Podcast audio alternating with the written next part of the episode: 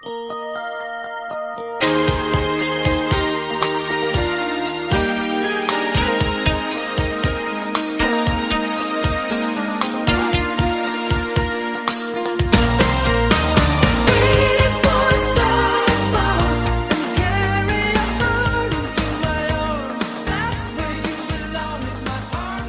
Grapple fans, and welcome to the latest edition of Let Me Tell You Something's Meltzer 5 Star Project, where myself, Lorcan Mullen, your co host, and your other co host, Simon Cross. discuss a match that Dave Meltzer of the Wrestling Observer has rated 5 stars or higher. It's the second 5 star match or higher in one week, Simon, for this one. We already covered the 5.5 star G1 Climax encounter between Shingo Takagi and Tomohiro Ishii. But what are we talking about for this one, Simon? We're in a different continent. We are. We are talking about five star mainstay Kenny Omega taking on five star debutante, five star newcomer, five star virgin having his cherry popped, Brian Danielson. Like a virgin, popped for the very first time. Brian Danielson. And also, I think for a lot of people, their first exposure to American Dragon Brian Danielson. Yes. That's the key thing with this. That's the key story of this match, I suppose. It's this is the guy that was seen as the best in the world for their work on the independent scene. This isn't the Daniel Bryan WWE superstar. To paraphrase a period of Curtis Axel promos, the chains are off. The chains are off. This is the moment. Martin. McCutcheon, baby. I'm just wondering though, Simon, for you, is this your first encounter with Brian Danielson? Because you weren't really a a follower of the indie scene as far as I'm aware of it in the 2000s. Uh, yeah, in terms of like following it as it goes along, yes. I haven't really gone back and watched a lot of uh, American Dragon stuff. Uh, I'm keen to watch his matches against Nigel McGuinness, even though now I know what's happened to Nigel. No, in, ter- in terms of like handbrake off, I-, I have got the whole creative freedom to be me, uh, Brian Danielson. This is my first. I mean, you, I'm assuming you were aware of spots like I have till far. Well, some of that stuff we actually saw in the one Daniel Bryan match that we've been able to talk about in the Let Me Tell You Something series when we did the match of the week for his two out of three falls Against match Sheamus. against Sheamus at Extreme Rules 2012, I want to say. I believe so, yes. That was the first example, I suppose, that we had of. Well, the first example maybe you had of seeing a different, more aggressive Brian Danielson. Even when he was Daniel Bryan, when he returned to his face position after that run as the heel against Sheamus and CM Punk. But then we got the Team Hell No, where they had that comedic aspect to it. And also at that point, a lot of his match was around catering to the fans wanting to chant yes to his moves. And with this, it's like he's in a he's still in a transition point. He said he doesn't want to do the he doesn't want to court the yes chance. There's been differing accounts of whether he or not he said that Kevin Dunn had asked him not to do it, or if he was choosing not to do it himself. But it's like he never does the chance to the crowd. He does the kicks, but he he starts to interrupt them with kicks and chops. Yeah. So it's like yes, then woo, then yes, then woo, and, and everything. And when he makes his entrance, he doesn't point his fingers up to the sky, but he does stretch his arms out in almost like a, a Y shape, a capital Y. Shape. Oh, see, I've got So- that as him drinking it all in, like especially Mm. in um, his entrance for this match, because obviously it's his first AEW match. Um, he's just breathing in like the atmosphere, because obviously the crowd expect him this time. Because when he debuted, it was a it was a surprise debut. Mm. Um, yeah, but I know I, I really think it's just a case of him like, oh my god, they're so excited for this. Yeah, yeah. I mean, the the cheer at the bell is louder than any cheer for a bell that I can recall hearing in a long, long time. I, There was the one for there was the one when Okada and Tanahashi fought each other at the G1 in Dallas. Hmm. That was a big deal. I would go Shield Wyatt's. Yes, Possibly. that's true. Although that was kind of before the bell rang, but the the moment where they're just standing opposite each other Yeah. was another example of that. And Also, what I think is significant is the way that Kenny Omega plays this whole match. There is no. Did I do that? He shaved. the key thing is he shaved. He doesn't have his like uh, Triple he- H tribute handlebar. He does, but they're much more faint. Well, it's clearly starting to grow back, or he either shaved it off the day before. But Well, he, well, he wouldn't have shaved it off if it's the, the whole shape. He will have just had Yeah. the beard trim, essentially, with something that I need right now. Eh, But he does play pretty much straight throughout it all. Don Callis is barely involved. Don Callis isn't on the booth like he is for most Kenny Omega matches. He's taking it seriously. Like that's that's another point. Now, if it was just a normal Kenny Omega match, he wouldn't. He'd be at the booth, just like mouthing off. Well, maybe it's also because at that point you know that Danielson is the key star attraction for this match, and that Kenny Omega is almost a supporting player in this situation because it's not for Kenny Omega's title, so it's that sense of this may not be Kenny working at his hardest, or you know, you're not necessarily this isn't champion defending Kenny Omega, mm. but it's more, but it is Brian Danielson wanting to show everyone that he can still go with all the all the restrictions lifted, and it is fascinating. It's it's trying to gauge that level of knowledge in a fan base and the AEW fan base because it's like they cheer Kojima loudly when he comes out, but they don't necessarily do reactions to his key spots in the same way that a Japanese crowd will. So they don't necessarily know that much. When Minoru Suzuki comes out, they sing Kaze ni Nare, but it's not everyone. Like, say, when Minoru Suzuki came out for the Royal Quest show in the UK, and just the entire arena yells it out as one. So again, it's like what proportion of them know this, what proportion of them know that. So it's like what proportion of these people know who Brian Danielson is? What proportion of these know I have till five? What proportion of them know? The cattle mutilation. Well, that was what I was getting to. The cattle mutilation was the key moment where you realize, okay, the people know Yeah. this is old Brian Danielson. Because I remember the one time I remember him using the cattle mutilation in a WWE. Do you remember this at all? Not off the top of my head.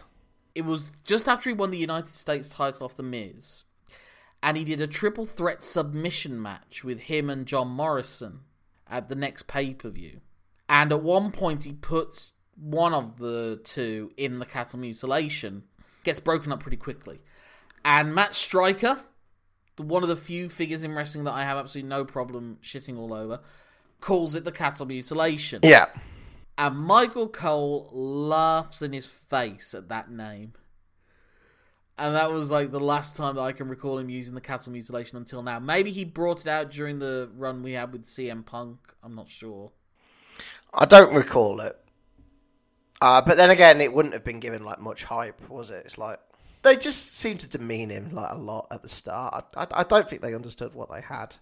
Well, I think throughout it all, as I was saying, with even when he's in the main event scene and one of the most po- the most popular man on the, in the promotion, his whole shtick was still that he was an underdog. Yeah. like the, his main event push started with him saying i'm not the weak link of the team and trying to prove himself and going above and beyond and really taking the shield on full bore because he feels like at times people think he'll be the reason they lose. And, you know, when he it was it's always been a case of good timing for everything and the Daniel Bryan and Kane were the tag team champions at the time the Shield debuted meant that they were one of the first prominent opponents they were having and they had like one of my favorite matches of the last decade the uh, six man TLC match Oh, with them Ryback. Ryback Yeah.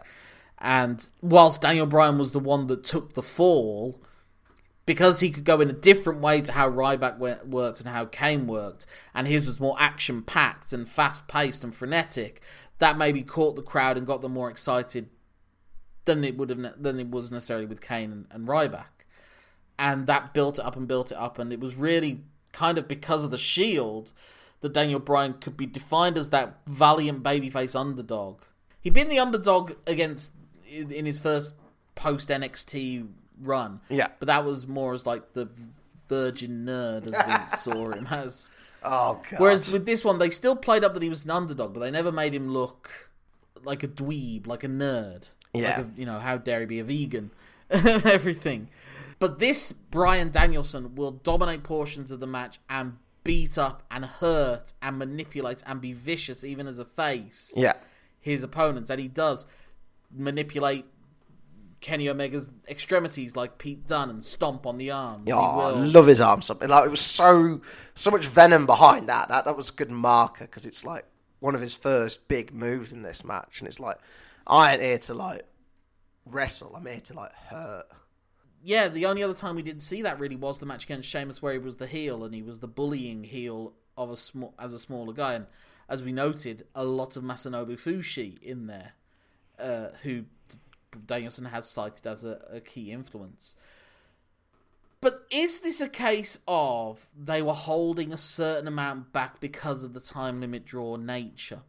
Because I mean, I'm I'm going early on in our discussion of this, but I'm not going to give this five stars because I think the whole point of the match was there's more to come.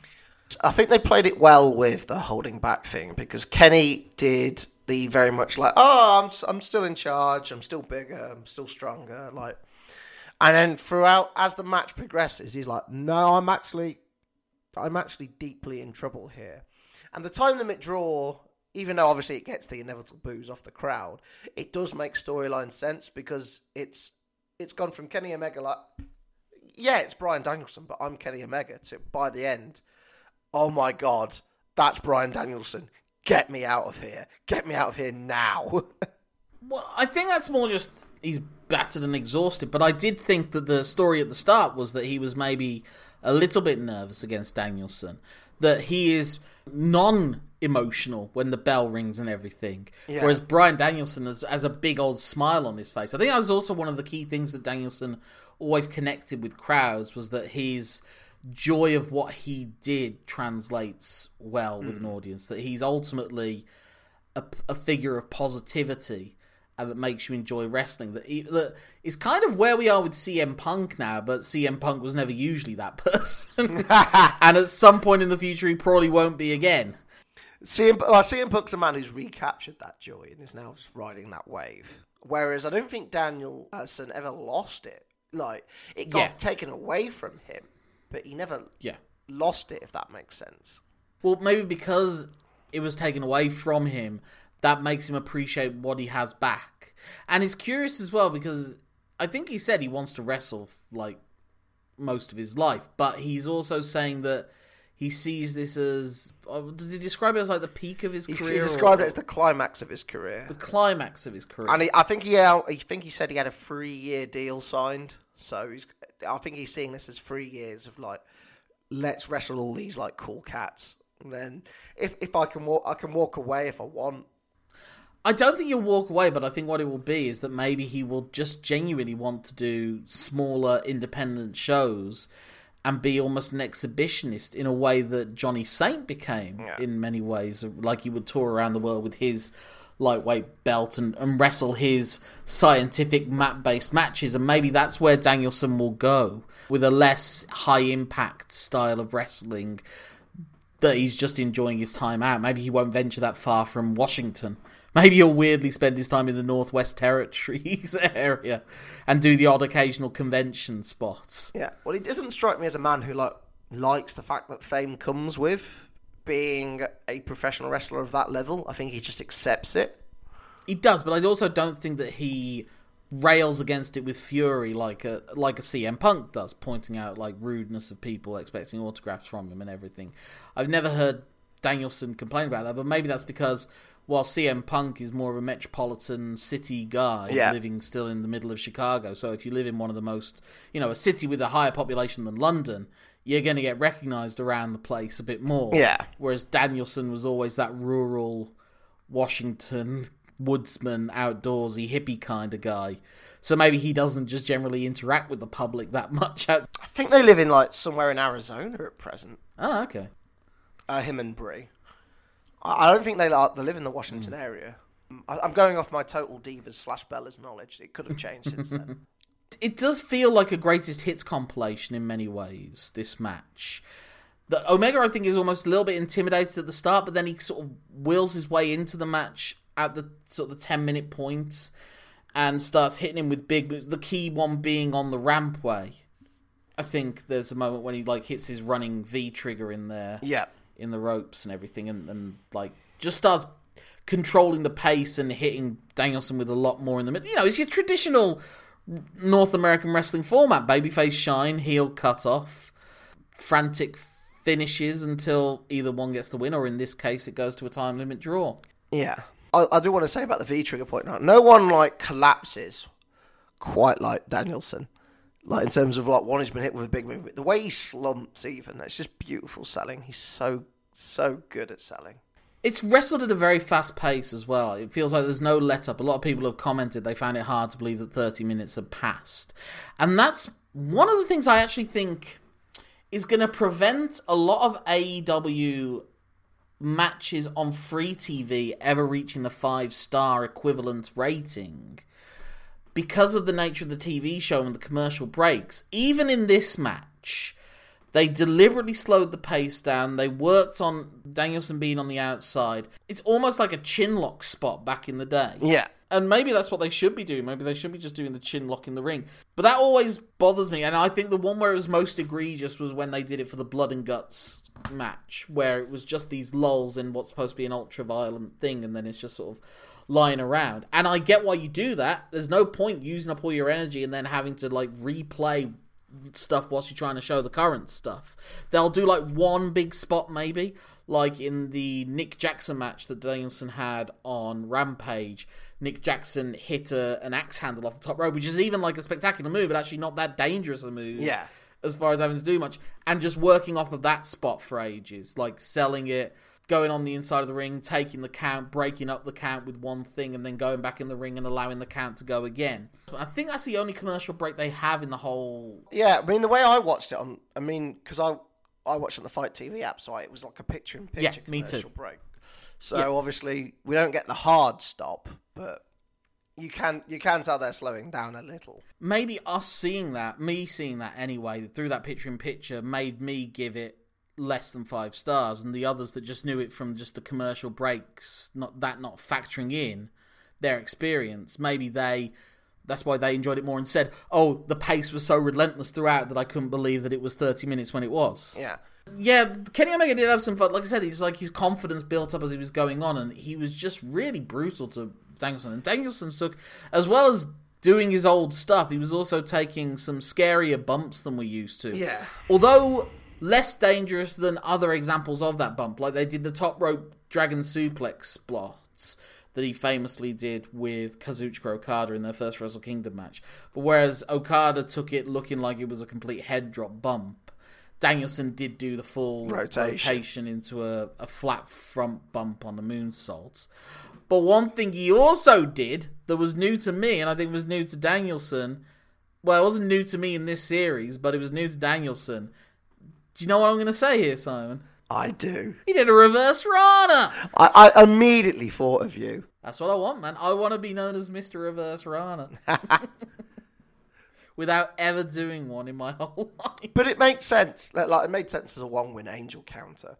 Like it's not like it was like crowbarred in for the sake of it. And just going back to the commercial break thing, it was funny how they, as soon as they come back, they want to do something big, and it's like you can tell they're they're told by the ref, and like within five seconds of it, Omega hits the buckle bomb into the Yeah. corner. He follows that up with his drop kick to the back of the head, which didn't seem to hit as hard or where he wanted to. That was which was in, it still looked great, but it just wasn't. You know what the drop kick to Okada looks like, and that one maybe maybe there's some wariness doing a, a spot that close to Danielson's head. I'm not sure. As like I said, he didn't take the head bump either on the. Uh, Well, the buckle bomb, he doesn't take. He doesn't take the buckle bomb, mind you. Mind you, what we've learned about the whole buckle bomb and sting. I guess people want to take that differently now. But he sort of takes it and falls over the top rope rather than like just crashes into the actual buckle.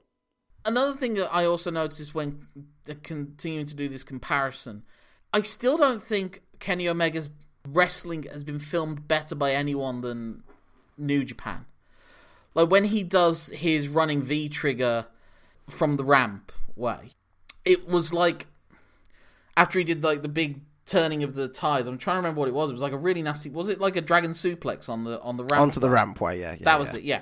And then he follows it up with this sort of long distance V trigger. The way that they filmed it, and then I saw someone's fan cam shot, and the fan cam actually better illustrated how much distance Omega still had to cover when he did the run and the knee. Hmm. And when you used to watch it in the Japanese one, they would always do it where the guy's right on the corner, and Omega's on the other furthest end, as small as it's possible. You know, it's almost like the like a Sir Lancelot running into attack the the, the entire castle.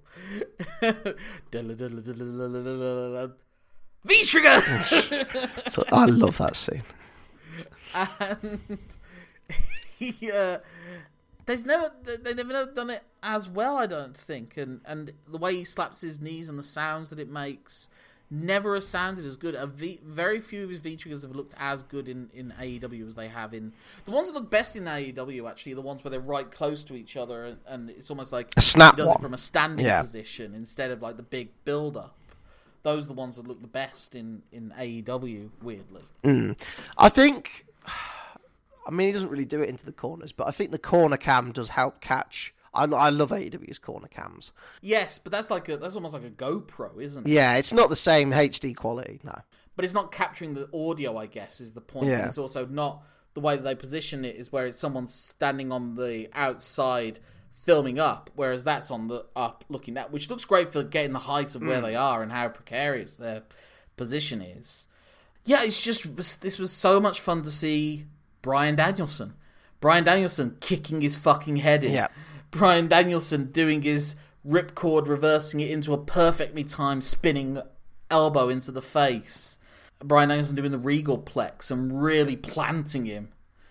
Also taking some nastier bumps and nastier hits, like him hitting the ring post with his kick. Yep. I don't recall him ever doing that sort of spot. And, and also, they don't have the their ring posts in, in recent years haven't been as uh, They're more squared off. well. They're like bigger. They're just much bigger. Yeah. They did do the headbutt off. Another thing I don't like. And what did you think about the sort of, for most people, anticlimactic ending of them just hitting and because a lot of people were saying they didn't hear any of the time uh, announcements. Which is weird because they usually do do them. Well, they were doing them, but I don't think the mic was hooked up to the cameras as well. Because you, well, they don't usually do it. You actually are hearing it through the tannoy system. Yeah. It seems like its mic is not connected, but you can still hear it being said. I guess they don't want it to be too distracting. The only thing I can think of is that they were doing it storyline wise. So on TV, you didn't realise the time flowing because the cynical person would think, well, who is going to lose this match? And I guess if you heard the time ebbing away, that would start to creep in in some cynical people's minds. I think they outfought themselves. I assumed it was going to be a time limit draw Yeah. from the start because until that, it was like every non-title match. I think the whole tradition was that they would go twenty minutes, Yeah. and they Or if the main event TV time remaining. yeah, but this was the opening match, so Yeah. Um, the question is, do they go like 45 minutes or so when they do have their inevitable pay per view rematch, which I think is probably going to be full gear? Or do they just maybe not necessarily even do that and make it a sprint? Because that was one of the funny things as well, Brian Danielson. Because when he was doing the Ring of Honor run with the world title, he was having very long matches. Yeah. Two nights in a row, he had 60 minute time limit draws in two out of three falls matches, one against Nigel McGuinness, and then the following one against Colt Cabana and he really badly injured himself in the Colt Cabana match, I think, like very early on, and did for like 55 minutes with a bad shoulder, or yeah, it must have been a bad shoulder. And then when he returned, and he was having these matches against guys like Takeshi Morishima and everyone else, he changed it up and wanted to make it that his matches would go much shorter. Yeah. So I think Danielson can go one way or the other. Maybe because he's been starved of having long matches in WWE, where the most you can usually go is like 22 minutes or so. Unless you're Triple H. Um, unless you're Triple H. Maybe he will want to go long as much as possible with with his match. But then again, like I said, with with the TV show, you can't really do that. So he'll only get like four pay per view opportunities, and then you got, you know, there's there's only so many people that you can screw over with that. So with that, the four pay per view opportunities is sort of changing. Uh, as of next year, it's going to be like four pay per views, but sort of four super shows, kind of like the old in your houses. Clash of the Champions is the more pop- appropriate comparison because it'll be on TV, which means there will still be commercial breaks and the like. But if they treat those like pay per view diet pay per views, maybe it gives people more chances to have like longer matches. More, f- there are more frequent chances for people to have longer matches. Or maybe people who can't make the pay per view ones that they were cramming into casino battle royals and the like can have their matches on the the Clash of the Champions esque matches. Yeah. And then that gives more space. Maybe the pay per view matches will become shows will become like one or two matches shorter, thus allowing more time for everyone to get their shiznit in, Indeed. as the, as the youth will say. Well, we lost a match at All Out, and we still it still went long, didn't it? Like that was Pac Andrade-less. Yes, but they also had like the Paul White QT Marshall match that was designed to be as long or as short as it needed to be. Yeah. So, I don't have much left to say for this match. As I've said, I'm not going to give it five stars. It would probably be like four and a half or four and three quarters. I greatly enjoyed it. I'm happy to have Brian Danielson back, but I've seen better Brian Danielson matches than this. And I'll do that for the match of the week. I've, there's, there's several we could do. I think the one I'll probably pick will be him against Kenta hmm. at Glory by Honor 5 because then we can talk about Kenta. But the other guys to compare to obviously contrast him against would be like the two Nigel McGuinness matches. I would actually probably rather. Well, they had more than two matches, but like the the most high profile ones were the unified match that happened in Liverpool. But I think I might rather go with the Driven match, which was after Danielson had lost the title and he came back. And maybe people don't talk about that one as much. That might be more fun to talk about.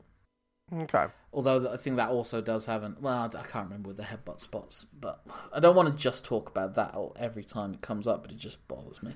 And uh, one match I love that he had was with Homicide, where the whole match was him working Homicide's hand, Yeah. like really trying to hurt his hand, and that's a really good match. And, and you know you've seen Homicide at his best as well as like the guy who can wrestle as well as brawl. But you know we've got we've got in theory many years to do it, so we can do some more Brian. We can do several Brian Danielson Ring of Honor matches in the future. And let's So- and there's a strong chance we'll be talking about Brian Danielson matches in the future anyway. He's less strict. uh, If the Meltzer of today was the Meltzer of 2007, we would have had three or four or five Brian Danielson five star matches at least. The ones I've mentioned Yeah. would have probably got five stars now. But that was during the lean period, wasn't it? There was the lean period, but also Meltzer was being a bit more strict with things. I think because, as we've said before, he stuck with six stars afterwards and made six stars part of the measuring stick. And that, that meant it wasn't just saying this might be the best match of all time and then just restricting it to once a generation. He started saying things were five and three quarters mm. and six and a quarter. And we've been into this, we'll go over it again in the future. And it, in a world where five stars was no longer the peak of achie- artistic achievements, he would have had more five stars Yeah. by now. Although he's not getting one from me for this one. Is he getting one from you for this one? Yeah, five star stars. Piss. I'm not quite a strumpet. Um, no, because the, Oh, because I've I've shamed you. no, no, I, because Slut shamed you. I, I kind of agree with you. There, there's more. Mm. Th- This is this is a table setter. This isn't the main course. Uh, but that's not to say that you can't have matches that build up to the storyline that can be five stars within and of themselves. Because I gave both the Ric Flair Ricky Steamboat matches at Wrestle War and the Yeah. two out of three falls match at Music City Showdown. I gave them both five. But again, they were on pay per view, so they didn't have to like worry about like. Music City Showdown wasn't. That was a Clash of the Champions. Oh, was it? Match. I apologise. Yeah, as you should. But no, there's more to come. Uh, ultimately, it was very fun. I loved it. Loved the hell out of it. But th- there's more to come, and not necessarily just against Omega as well. Like th- this is just like this is this is our appetite being whetted. The thing with Danielson is, I think he can lose, and I think he will lose because I think they still would rather go with Hangman Page over Danielson to win the title off of Omega. They might go for Danielson because of the way the crowd is on board, and they might look at the TV ratings and decide to go with that. And then maybe he gets goes back to Omega, and then Hangman Page wins it or whatever. But I've always thought Danielson would almost fit more the TNT title because I kind of just want him to see him wrestle everyone once a week. I want him in the ring against someone exciting. If it's Dante Martin or uh, a- Ethan Page or whoever, Are you, are you suggesting a John Cena style US Open challenge thing? maybe. Well, that's what the TNT title essentially is. Facing Sammy Guevara is one of the matches you want to see. I think that can work more with Danielson. Danielson doesn't necessarily have to be in the main event scene, but at this moment, he's right for the main event scene. Yeah. And he's not a special attraction in the same way that CM Punk is, I think. Well, yeah. Well, CM Punk's di- a whole different beast. But we're not talking about CM Punk. We're talking about Brian Danielson, and I've had a lot of fun talking about Brian Danielson. But though my friend was, my friend uh, when I was talking about it was saying, "I'm sick of Brian Danielson, Daniel Bryanson." I was like, "Yeah, Brydan Dan Bryson, what a tosser." Brydan Brydenson. Brydan Dan Bryson. Rob Brydon, Bill Bryson, you know, all, all of them. Sodom. Brydan Brydan Dan Brysonson. He's uh, an Icelandic cop having a rough time. The Icelandic gene hunt. yeah. But anyway, Simon, what are we doing with our next episode? Assuming there are no more five star matches, as we still are talking, uh, there's G1 climaxes going on, and we will have an observer in between this coming out and the next one coming out. So there might still be more five star matches. But if not, we're back on our match of the week picks. And what will be our match for match of the week? It will be a lovely, lovely little world of sports outing. And it will be the uh, NXT trainers of Steven Regal and Robbie Brookside in their uh, as a young, fresh faced tag team taking on Kendo Nagasaki and Blondie Barrett.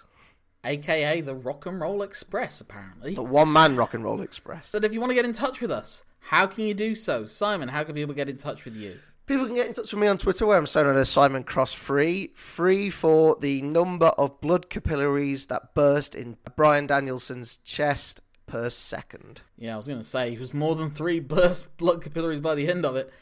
And again, I bet he was like, had a big old smile on his face going, This is why I love this. My name is Lorcan Mullan. That's L O R C A N M U L L A N, as in the end of Bryan Danielson. Not Danielson, but Bryan, in the Bryan of Bryan Danielson. But it also is in Danielson as well. It is. It's the second and third letters in Danielson. True. Look at you with your knowledge of letters. Why don't you save it for countdown? But that's my Twitter handle, Instagram, Facebook, letterbox. If you're putting at gmail.com at the end of it, that's my email address. Get in touch with the show at lmtyspod at gmail.com. lmtyspod is also our Twitter and Facebook handles. Simon, I challenge you to make the longest word possible out of the letters lmtyspod for the next episode. Ooh. But until then, there's nothing left to say at this point, except that my name's Lorcan Mullan. There's only one vowel in that, and my name's Simon Yeah. Cross. Because I think that was only eight letters, so your ninth letter can be a random vowel. A joker. hey. Thank you for letting us tell you something. Have at least 30 minutes of five star time. Until the next time. Tired of holding back, I'm about to let the drag slack. Ooh, so get out my way. It's a new millennium, it's a brand new day. Bugged out, does, thugged out, does. I don't really care, yo, all my does. I'm about to let the dragon out. No, no, no, no, no, no, no, no, don't, don't make me. I know you don't really wanna. You hear me say, yeah. Shorties, if you hear me say, yeah. Don't, don't make me unleash the dragon.